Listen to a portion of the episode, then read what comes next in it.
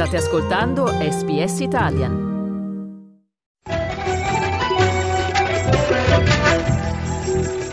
Global Mail.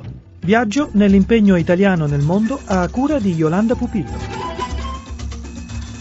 È passato un anno dal terremoto che il 3 febbraio 2023 colpiva la Turchia meridionale e la Siria nord-occidentale, lasciando oltre 55.000 vittime e milioni di sfollati. Cosa è stato fatto e cosa rimane ancora da fare per aiutare le vittime del terremoto? Abbiamo raggiunto a Istanbul Giulia Longo, coordinatrice per le emergenze per Caritas Turchia e Celim nella mattina molto presto del 6 febbraio. Io mi trovavo in Italia per una conferenza insieme al presidente e al direttore di Caritas Anatolia, che è proprio l'area colpita, e siamo stati svegliati da molte chiamate. Io coordinavo già le emergenze e sentivamo i nostri colleghi insomma dire che c'era un grossissimo terremoto e ovviamente fino alla tarda mattinata non abbiamo capito la vastità della cosa. I nostri colleghi di campo, come dire, si erano dispersi, il nostro ufficio è crollato insieme alla cattedrale cattedrale. E, insomma, all'inizio ovviamente è stato tutto un ricercare i propri carichi e cercare di essere sicuri di chi c'era e chi non c'era più. E poi nei giorni a venire eh, il coordinamento è stato grosso perché era una zona come diciamo da Milano a Trieste devastata e non c'era accesso. Quindi le primissime richieste sono state generatori, acqua, quindi elettricità. E come dicono spesso alcuni dei miei colleghi, ci siamo resi conto in quel momento che i soldi non si possono mangiare, nel senso che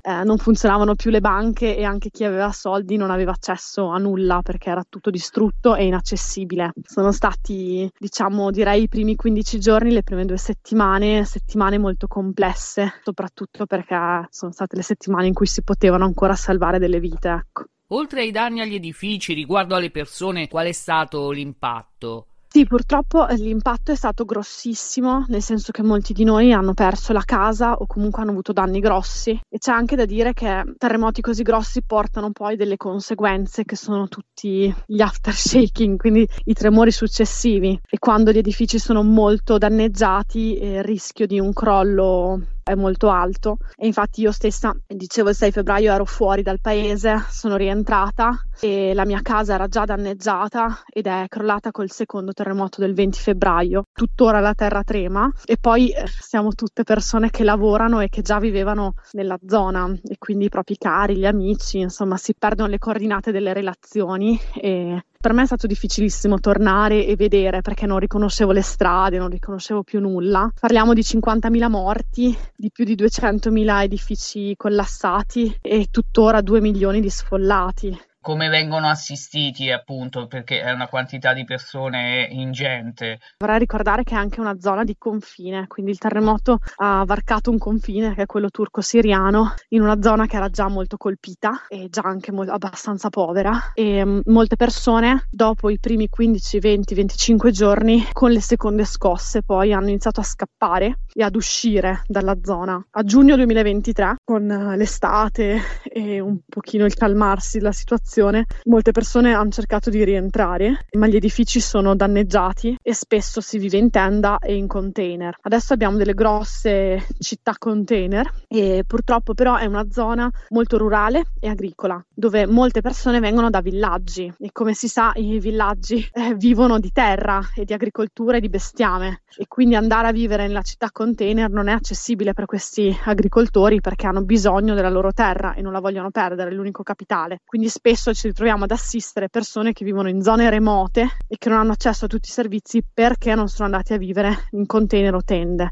Non è stata fatta una grossa ricostruzione ancora e quasi tutti stiamo ancora vivendo in container e tende e quest'inverno è un inverno particolarmente duro, piove molto, ci sono molti allagamenti. Parlando della gestione dell'emergenza, come vi siete mossi? Noi ci siamo mossi cercando di soprattutto i primi tempi di dare un grosso ascolto alla situazione, soprattutto ascolto delle persone e dei contesti, perché è una zona veramente enorme dove c'è bisogno di tutto, cioè ci siamo mossi, come dicevo, da elettricità e acqua, ci siamo poi spostati a cibo, c'è ancora tantissimo bisogno di cibo, siamo passati da pasti caldi ad avere ora anche dei buoni spesa perché iniziano a riaprire i supermercati e i mercati locali sociali e quindi le persone hanno bisogno di entrare in questa autonomia, di poter comprare, ma ehm, siamo ancora molto molto lontani da un'indipendenza post terremoto della persona. Ci siamo adesso spostati a shelter, quindi a costruzione di container e di campi, assistenza ai campi, igiene e tutto quello che serve alla vita base, servizi base, ma devo dire che di sviluppo ancora non ne parliamo perché purtroppo viviamo in una zona dove l'emergenza va sopra l'emergenza che crea emergenze. Quindi ora abbiamo cortocircuiti che creano incendi, abbiamo allagamenti da pioggia e i container che slittano con la pioggia, situazione veramente drammatica. I bambini come stanno vivendo la situazione e che tipo di interventi state organizzando per loro? I bambini, diciamo, si trovano persi dentro questo terremoto, si trovano, diciamo, poco assistiti perché la scuola e tutte le attività ricreative non sono spesso prioritizzate perché eh, non vengono viste come il principale bisogno. In realtà nel tempo abbiamo notato quanto manchino attività ricreative, parchi giochi, bisogno ecco, di tornare alla normalità e normalità per un bambino, specialmente in quella zona, è spesso la scuola. Parliamo di zone che coinvolgono moltissimi rifugiati, soprattutto siriani, che erano già scappati dieci anni fa, cinque anni fa dalla guerra in Siria e con Celim il progetto è proprio quello di assistere tramite borse di studio, attività post scuola, attività ricreative, psicosociali minori che sono sfollati nuovamente per questo terremoto. Quali sono gli aspetti più complicati che vi preoccupano maggiormente? La grossa sfida che affrontiamo sono sicuramente quello di rimanere in una zona che era già molto vulnerabile, no? Quindi una zona fatta di minoranze etniche, di gruppi eh, di diverse nazionalità, ma anche di diversi stati legali. E quindi abbiamo il rifugiato che è in applicazione, abbiamo la persona irregolare, abbiamo la persona invece con permesso di soggiorno, poi abbiamo il turco, il turco di minoranza etnica, insomma è una zona veramente pluri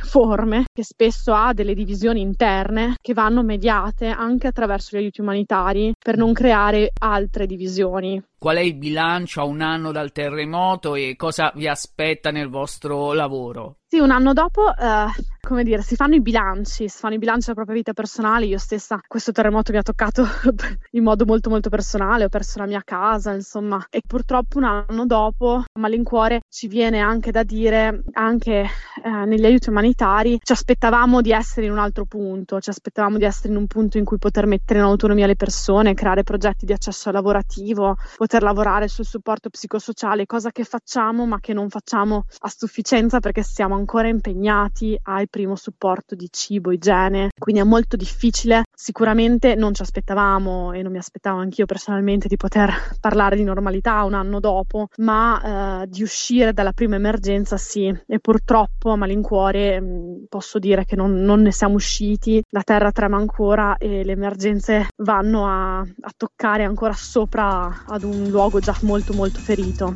Il sito del Celim www.celim.it